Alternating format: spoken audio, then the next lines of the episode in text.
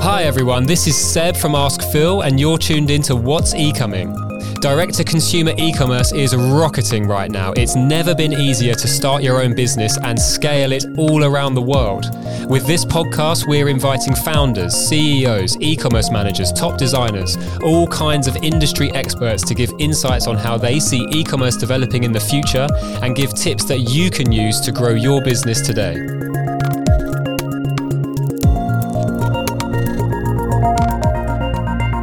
Welcome today at Ask Phil's What's E-Coming podcast.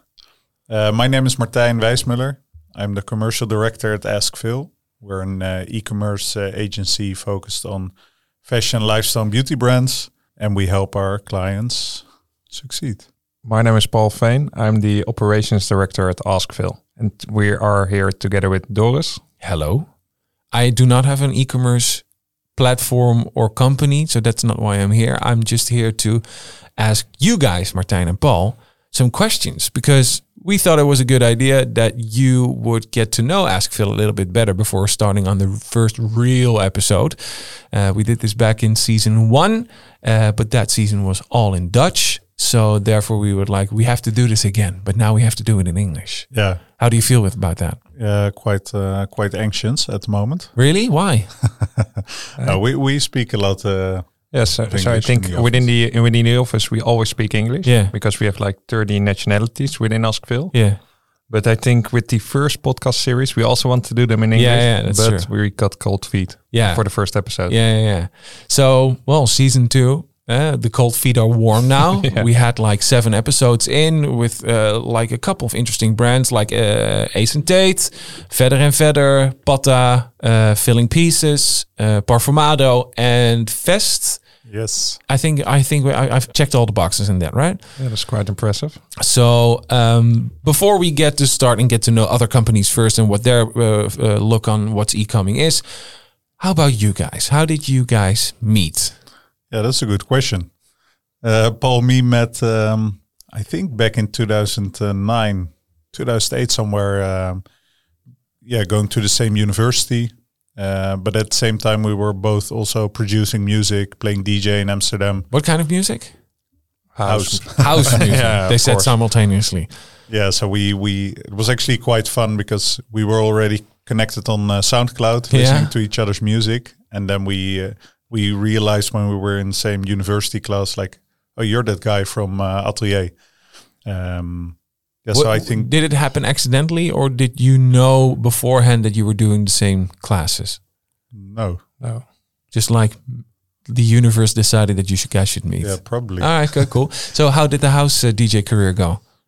It went pretty well. We were uh, part of a collective called Creative. We did a lot of parties in Amsterdam, I think in all the back then really famous clubs. So uh, it went quite well. So why not still being a popular DJ then? That's a good question. I think, yeah, it's just not really the lifestyle I admire for the rest of my life. Okay.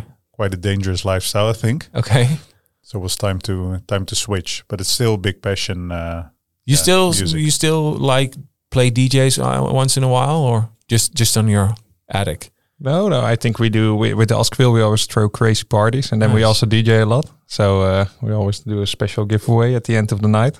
So last time was uh, King's Night uh, a couple really? of weeks ago, Yeah. Nice. and we did a back-to-back session for four hours. And there was uh, That's party nice. was on fire. All right, nice.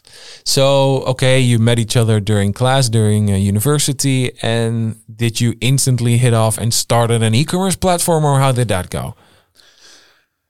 Um, no, not really. I think for me, uh, after my studies, I really want to work at Heineken um, because I like the brand, obviously, but also uh, working in a corporate with, um, I think, global. I had global ambitions, and I thought it, uh, that would be super cool to work there. What what were your ambitions globally then? Yeah, it was just some kind of vision I had in my mind, traveling around the world and uh, working for Heineken, drinking beer, and going to cool events. Sounds great though. that was uh, that was a bit my uh, my vision, but then it turned out uh, starting working at Heineken it was um, quite fun with my colleagues. Uh, it's a nice company to work for. I learned a lot, but it was so boring. It was not what I wanted to do. So then, I think after two and a half years, I uh, I decided to uh, quit my job there without having a new plan. Okay. I was uh, quite, uh, yeah, ready to go. And you, Paul? What, what was your? I uh, did Path. something similar, also quite boring. I started working at a really big IT company in Veenendaal. So that's, uh, I think, one and a half hour drive from Amsterdam. Okay. so it was really terrible. I need to wake up really early every, each morning, go there. I learned a lot, but it was uh, What did you do there? uh, business development. Ah, okay. So uh, sales. But did you also like Martijn did just quit instantly? Like I'm not into this anymore. No, Oh, I think I, I always knew that this wasn't like something I want to do for a long time. Okay. So uh, in the end, I think we spoke on the phone. I think you already quit, right? Yeah, I I quit my job without having a new plan. Yeah.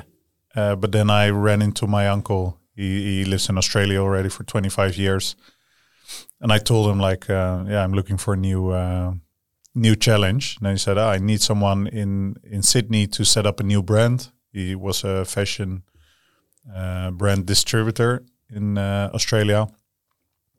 Uh, so he needed some help, and I went there for a project for around four months. Uh, While my girlfriend was staying back in the Netherlands, Okay. I promised to come back. Are you still together? Yeah, Ah, yeah, okay. we're married now and have uh, two kids. So Nice. uh, that has things- a happy end, of course. things uh, escalated quickly.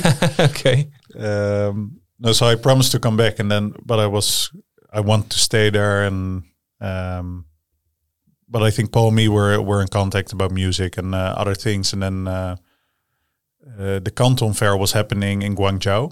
And uh, for those who do not know, which is probably only me, the Canton Fair is like this huge e-commerce fair in China, or Oh, it has nothing to do with e-commerce. It's like the biggest import-export fair of China. like I said, I don't know anything about it. Sorry for that. It's quite impressive. It's like it's huge. So I think everything you can buy online, almost you can find there.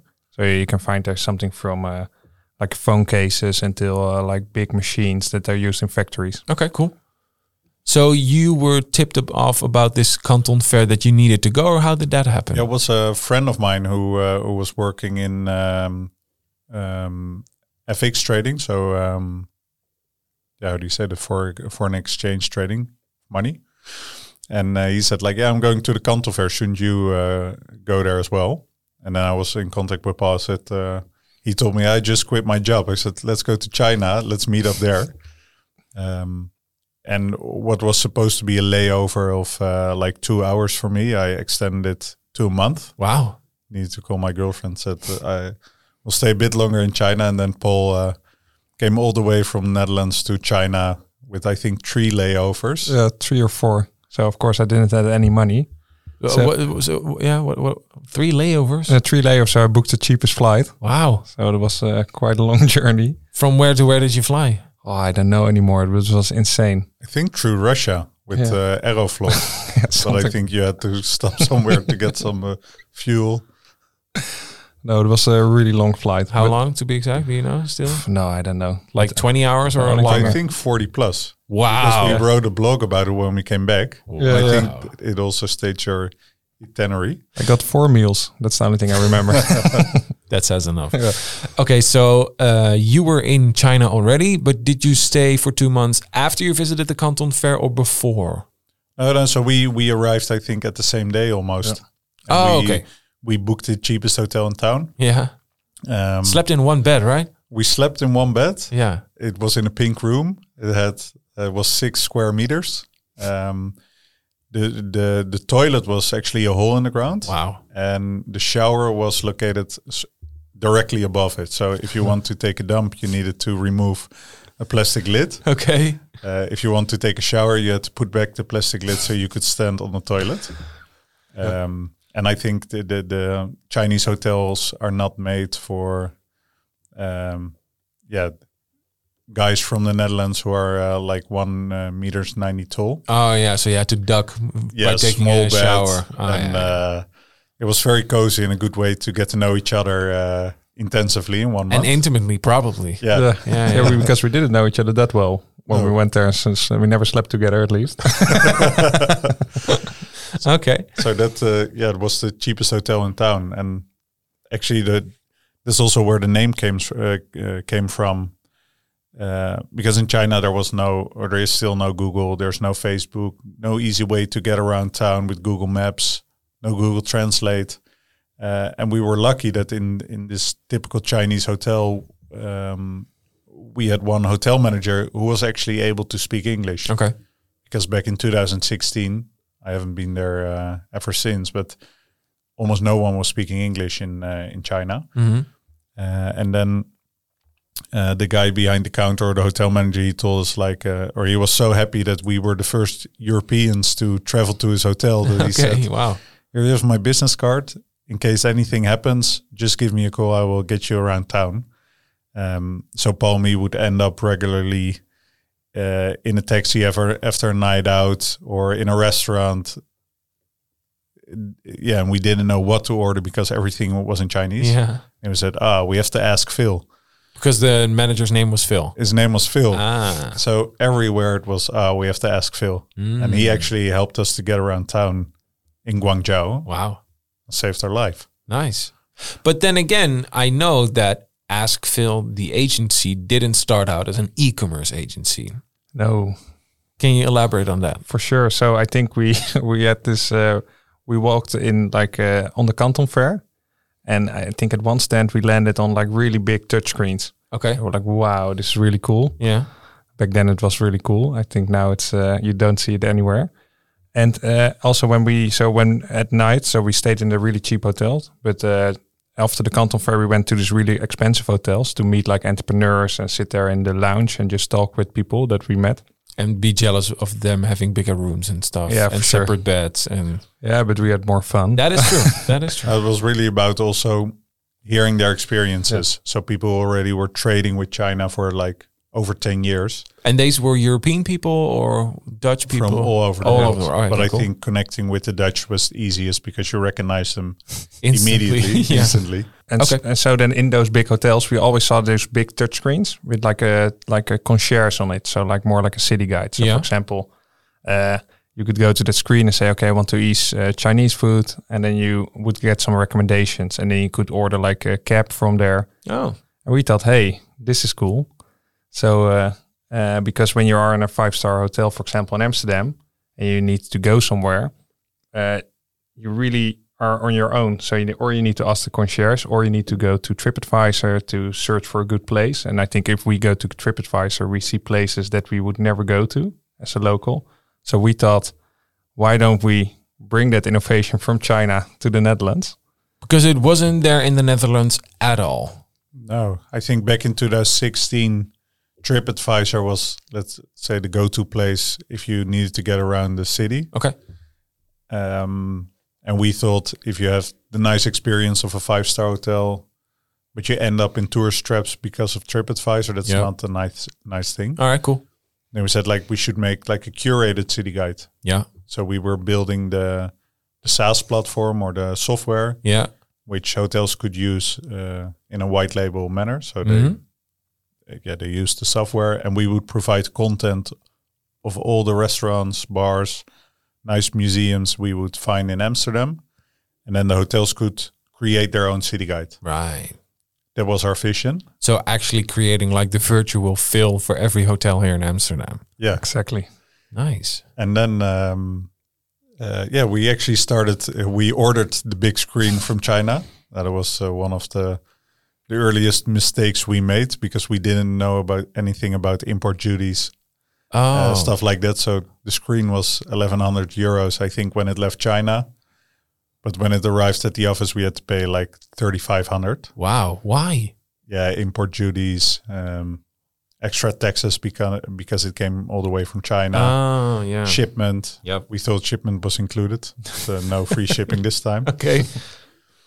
Yeah, so we, we actually created the, the software. We started selling it. We started installing the touchscreens ourselves in hotels. Paul uh, also one time got uh, almost electrocuted. Oh, yeah, it was a big success. We're still happy that you're here, Paul. Yeah, thanks. So, okay, this was rolling out. You were installing this in uh, several hotels here in Amsterdam. Um, but then again, you're still now an e-commerce company. Yeah, so I think what was really our strong suit was selling it. So uh, we just had like a design made and we went with our iPad and we went everywhere to all the hotels, called them, hey, we have this amazing idea. Uh, do you want to try it? And I think we sold it to like a lot of really cool hotels within Amsterdam. But then, of course, we needed to deliver the product. Yeah. So we need to develop it and also uh, like really make it and get gathering the content. And then we found out that we or and, and we made like a business model that their hotels started paying a, li- like a fee per month. Mhm. And I think what we realized after some time is that it wasn't like uh, the best business model Okay. because we were investing with our own money all the time to get the product made. Yeah. we didn't uh, we didn't want to talk to investors yet. We thought, well, we're gonna do it by ourselves. Mm. Um, But then you hit the bump of making money instead of that you wanted to make money instead of invest money. yeah, we, we didn't charge enough to the hotels. We were Right. too kind. We want to have them as clients, uh, but somewhere you need to earn money to Yeah. actually develop the platform. So- Since we were n- not developers ourselves, So what was the next step then? yeah, we because we were working a lot with um, with the software development agency abroad as well as a design agency. We we had contacts of people who could actually do the work, and we had uh, friends uh, and people who found us um, via other friends who needed a website or needed online marketing or and we were so um, let's say squeezed on cash that we would do anything if someone would pay us for it Okay. so we would end up, um, yeah, building portfolio websites, building e-commerce platforms. Um, even if we were not sure we would be able to do it, we would just do it All right. to get some money and then Yeah. fix it um, um, through outsourcing. The real was a- entrepreneur mindset. Yeah, Yeah. Oh yeah. and I think then uh, the w- so that was after six months uh, after we came back to the Netherlands. Mhm. And then we had a couple of e-commerce projects, and we s- stumbled upon Shopify Yeah. as an e-commerce platform. Yeah. and I think we were instantly, uh, let's say, in love with the ease of use of the platform. Uh, but back in 2016, nobody in Europe uh, or in the Netherlands was using Shopify. So on the one hand, there was not that much demand. But, but just voor my uh, beeldvorming, just voor my, uh, uh, hoe zeg je dit godverdomme? Uh, voor mij, uh, I don't know, beeldvorming, dat is Ja. een moeilijke. ja, echt hè. Uh, so just to get things straight, this is still 2016. Yeah. How end of was- 2016? Yeah. So how was e-commerce then handled with with brands and companies? I think uh, that the, I think the you s- you had two big platforms, or at least in our scene back then, there was uh, WooCommerce from Okay. uh, WordPress and Magento. And did a lot of companies and brands have a very functional operating uh, s- online store? Well, Yeah. yeah, I, yeah, I think so. I Okay. think they had. The only problem was it was super expensive. Yeah. It took a lot of time to build. Yeah. um, and you would need like a, a big team to uh, keep the platform up in the air. Mhm. Um, and I think what Shopify did was simplifying, um, yes, simplifying the build of an e-commerce platform. Okay. So a lot of features out of the box. Uh, probably if I would let you open a Shopify store, you can build your own store. Okay. Um, and that was a nice thing for us because we were not able to develop No. um, so we could just open Shopify stores for our clients and help them set it up and actually integrate um, or implement the software for them. And that was how we started. And then we got excited and we saw that uh, to have a successful business, it's important to focus. Um, because back then, if you would ask any of our friends, like, what are you guys doing? Or what, what is Ask Phil? Then they would all answer something completely different. Mm. One would talk about touchscreens, the other would talk about online marketing, the Yeah. other about DJing. DJing. Yeah. um, so then we said, okay, we need to focus. Let's focus on Shopify. We believe in the platform. Uh, we can be like the first in the market to offer this to uh, to the market. And you felt passionate about it, right? Passionate, and then we we had one uh, big project uh, which came in. One of the first was Parfumado. Um, that's a subscription service for perfumes. They were also guests in the first season.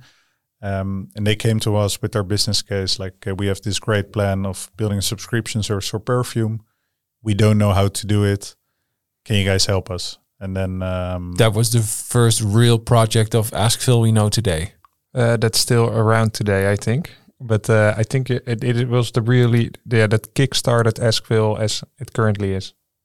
So it was like a really big e-commerce project, and we really found like all the boundaries that Shopify had. So we built our own recurring payments platform as Parfumatus a subscription uh, has a subscription model. Mm-hmm.